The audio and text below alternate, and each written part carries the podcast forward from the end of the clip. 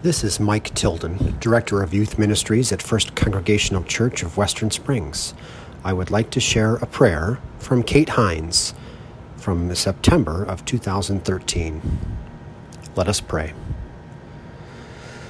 Lord, O God, we are a fearful being, made fearful by the burdens we carry. At times we feel we may walk alone, left to harbor our troubles in a mound of sorrow and despair. But then we turn to you, O God, trusting that you walk behind us, giving us hope for a brighter tomorrow. Beside us, helping us to lighten our load, and before us, guiding us in times of trouble. We trust that you hear our prayers, O God, those spoken and those written silently on our hearts. We ask that you continue to guide us on our various paths of triumph and sorrow and we trust that when we walk in darkness, your heavenly light shines down upon us with endless love and compassion. Amen.